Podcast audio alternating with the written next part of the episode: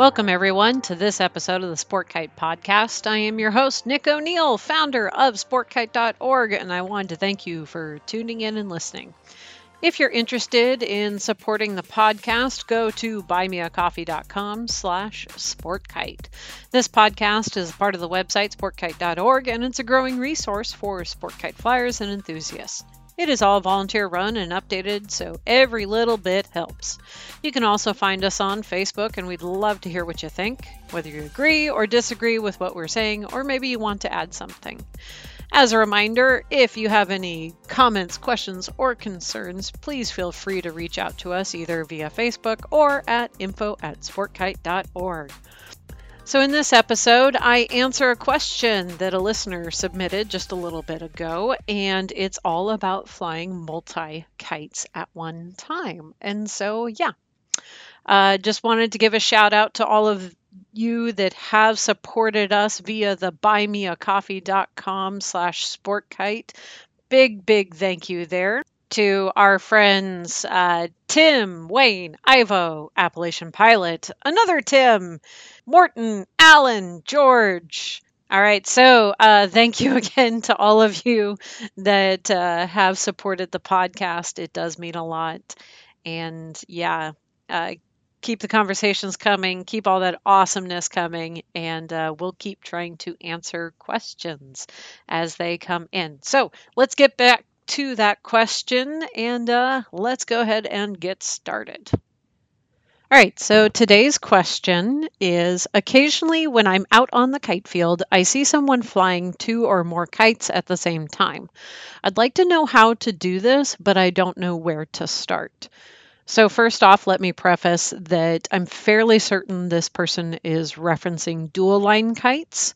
There are a handful of folks out there that can fly quad line kites um, multiple quad line kites at one time, but I'm most often we're talking about dual line kites, people flying multiple dual line kites at one time. And let me also say that there is a difference between stacks and flying multiple kites. Stacks are all flying off of the same drive lines or fly lines, whereas uh, flying multiple kites at one time is actually having separate fly lines for each kite. And you can see examples of this if you look online and, and look up kite stacks, or if you look up uh, a gentleman by the name of Ray Bethell, perhaps one of the world's uh, most well renowned multiple kite flyers who uh, recently passed. So let's get back to the question. Uh, where do you get started with multiple kite flying? So, first off, you have to get proficient in controlling and flying the dual line kite with intent. And what I mean by with intent is that you are able to fly circles or predictable patterns in one direction and the other and you tell the kite where it's going to go. You can take it outside of the wind window or to the edge of the wind window, and then you can bring it back into the power zone. And you can do that with predictability. And once you have that mastered, uh, then you can step it up by transferring your lines to a bar and feel what it's like to fly off of a bar instead of two separate handles. Um, and you kind of repeat the whole process of flying those circles and predictable patterns in both directions and making sure that kind of everything syncs up. And now you take one hand off of the bar and see if you can do that. And you practice the same uh, circles and predictable patterns, both directions, with one hand on that bar by flexing the bar one way or the other. And then you try on the other hand.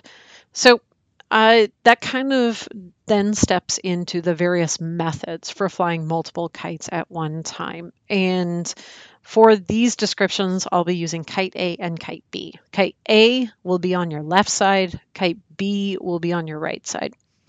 So using that bar technique from above, that is pretty much that's your your first method. It's the easiest one, it's the most natural progression. So the lines of kite A, which is on my left side, go to the bar in my left hand, and the lines of kite B go to the bar in my right hand. So the left line on kite A is to the left side of the bar in my left hand. The right side of kite A is into the right side of the bar on my left hand, etc. Um, if it helps, draw out two diagrams in front of you. And if you could see me right now, I'm doing a lot of hand movements as I'm actually describing this. So, uh, yeah, if you draw something out for yourself, that might help you understand this as I go ahead. All right, so the second method is to have the inside lines of both kites attached to a central point on your waist. The outside line, uh, or in this case, the left line of kite A is in the left hand, and the right line of kite A is attached to your waist. And it's kind of the inverse for kite B. So it would be the left line of kite B is attached to your waist, and the right line of kite B on your right hand side is in your hand, on your right hand. It's in, in a strap.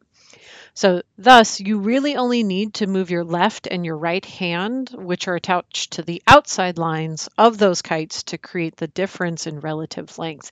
And that difference in relative length is ultimately what gets you turning so when you have that difference, that difference is created by uh, controlling the outside wing of each kite. So you're controlling the left wing of kite A on your left side and the right wing of kite B on your right side. That doesn't mean that it's only going to go left and only go right because you do have not only pull turns, but you have push turns so you can push your hands away from you. And uh, something that's worth noting is the length of the tether from your body to the central attachment point for those inside lines. It should be long enough so that uh, when the kites are flying in a straight line, your arms and hands are at a comfortable distance in front of you, and it's allowing enough room for you to pull for a turn without your hand going back past your hips. Um, and also, it allows for enough space for you to push your hands past it. It's it's the equal relative neutral space, and for most people, that's about tw- 10, 10 to 12 inches uh, from your waist out to that central tether point. Also, for this method, it does help if uh, the fly lines of one kite are actually shorter than the other by about a foot. This prevents uh, tangling when it comes to steering and and adjusting. And it's something that you can practice with and kind of find what works best for you. So, the third method is actually to fly one of the kites off of your hands and fly the other one off of your hips, using your hips as another set of hands. So, imagine kite A, my left hand kite, the left side goes to my left hand and the right side of that kite goes to my right hand. Now, kite B which is the kite over on my right side, the left line of that is going to go to my left hip, and the kite B right side goes to my right hip.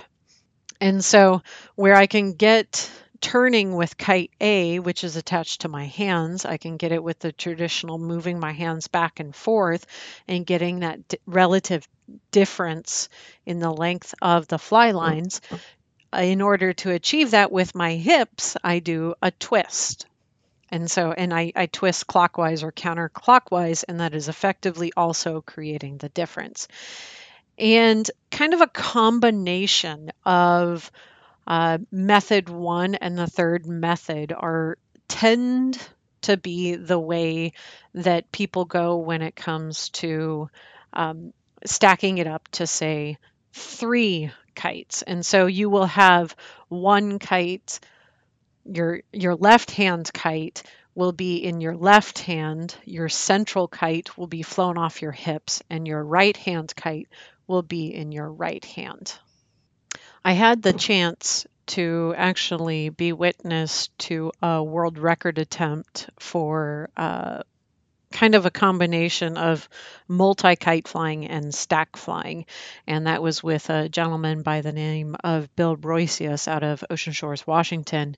And uh, he was flying one stack of kites on his left hand side, one stack of kites off of his hips, and one stack of kites to his right hand side. And it's worth noting that the way that Bill does this is he doesn't label it as left, center, right. He actually labeled it as XYZ. That's what worked for him for setting up. So, kind of each person has a little bit different and unique way of doing this. Um, and when everything is getting set up and is laid down on the ground, the the bar that he uses for his left side kite and his right side kite, uh, they look like they're horizontal, but when he is flying, they're actually flying in a vertical position. And so he pushes forward on one side and uh, kind of pulls in on the other, and then inverse that. And so it's a little bit more like quad flying uh, versus, or using his handles more like a quad line handle on the dual line kite than it is uh, keeping those hands uh, horizontal. So to execute a right hand turn with both the left and right stacks, he would have to pull the top of the handle towards him and push the bottom away. Uh, and then twist with his hips uh, so that you know the right hand or the right side hip goes the correct way. So when you start to look at how different folks that are multiple kite flyer or multiple kite flyers, uh, how they approach this, you'll see some differences in personality and flying style. And you really have to find the one that fits how your brain is best connected to your limbs and to the kites that you are flying. That's that's super critical because there is a big difference between, say, the kestrels that uh, Ray Bethell was flying and the stacks of Super Bees that Bill Broisius flies uh, currently. Uh, there's a difference in size. There's a difference in flight characteristic, and there's also a difference in approach. Those two gentlemen have um, very different types of skills and uh, kite flying uh, background. And so they're going to come to the field slightly differently, but they use a very similar method uh, with the handle and the hip flying. That's their approach. Now, when you when you kind of start getting your feel for how you're going to mess around with these kites and kind of fly left and right, and you can do uh, patterns and circles in the sky and and stuff like that. Then you start also needing to work on some of the basic tricks or uh, maneuvers that you can do in multi kite flying. So, uh, in a way, you're multi- you are somewhat limited in in true tricking sense. You can do things uh, a maneuver that's called refueling. That's where the nose of one kite comes up and kind of docks in parallel with the other kite. And so they're nested together and they're flying together in kind of the same space. And it actually looks like they're stacked together. So the flying lines of one kite are resting on the leading edge of the next kite etc and you can do loops and maneuvers like that. That's a pretty standard multi-kite uh, trick or maneuver that you'll see as refueling Landing is a little bit difficult when it comes to multi-kite flying. The the trend is to take the kites to the edge of the wind window and allow them to just naturally drop out of out of the power zone and come to the ground into a resting position. There's only been one or two times that I have ever seen or heard about slackline tricks happening with dual line kites. Uh, is it possible? Potentially, in theory, it might be possible in some way, but uh, because it's really difficult to get the amount of slack that you need and the difference between the two sides, I imagine that it's something that uh, remains up in that highly unlikely to ever fully see slackline tricks with multi kite flying from a single individual. And that's definitely not to say that it's uh, that we haven't seen that skill set develop yet or that no one's capable of it. I believe it's more just from a, a, physics standpoint. I am happy to be proven wrong on this one. So if there's anyone out there that can slackline multi kites while multi kite flying at the same time, I would love to see it. And please let me know. That's at info at sportkite.org. Uh, and, you know, the, the saying goes that if it isn't on the internet, if there isn't video or photo proof, I don't know that it's happened. So uh, make sure you get video or photo of that happening. We'd love to see that. Thank you for listening to this episode of the Sport Kite Podcast. We hope to be bringing you something new every week. We would love to take your questions and bring them to the crew to discuss in one of the future episodes. So if you have a question, why not send it on over to us at info at sportkite.org and yeah, maybe we'll get to it in the next episode. Also, if you have feedback or if you want to share a story, feel free to drop us a line. We would love to hear from you. Well, till next time, let's go out and uh, fly some sport kites. And remember, always be walking.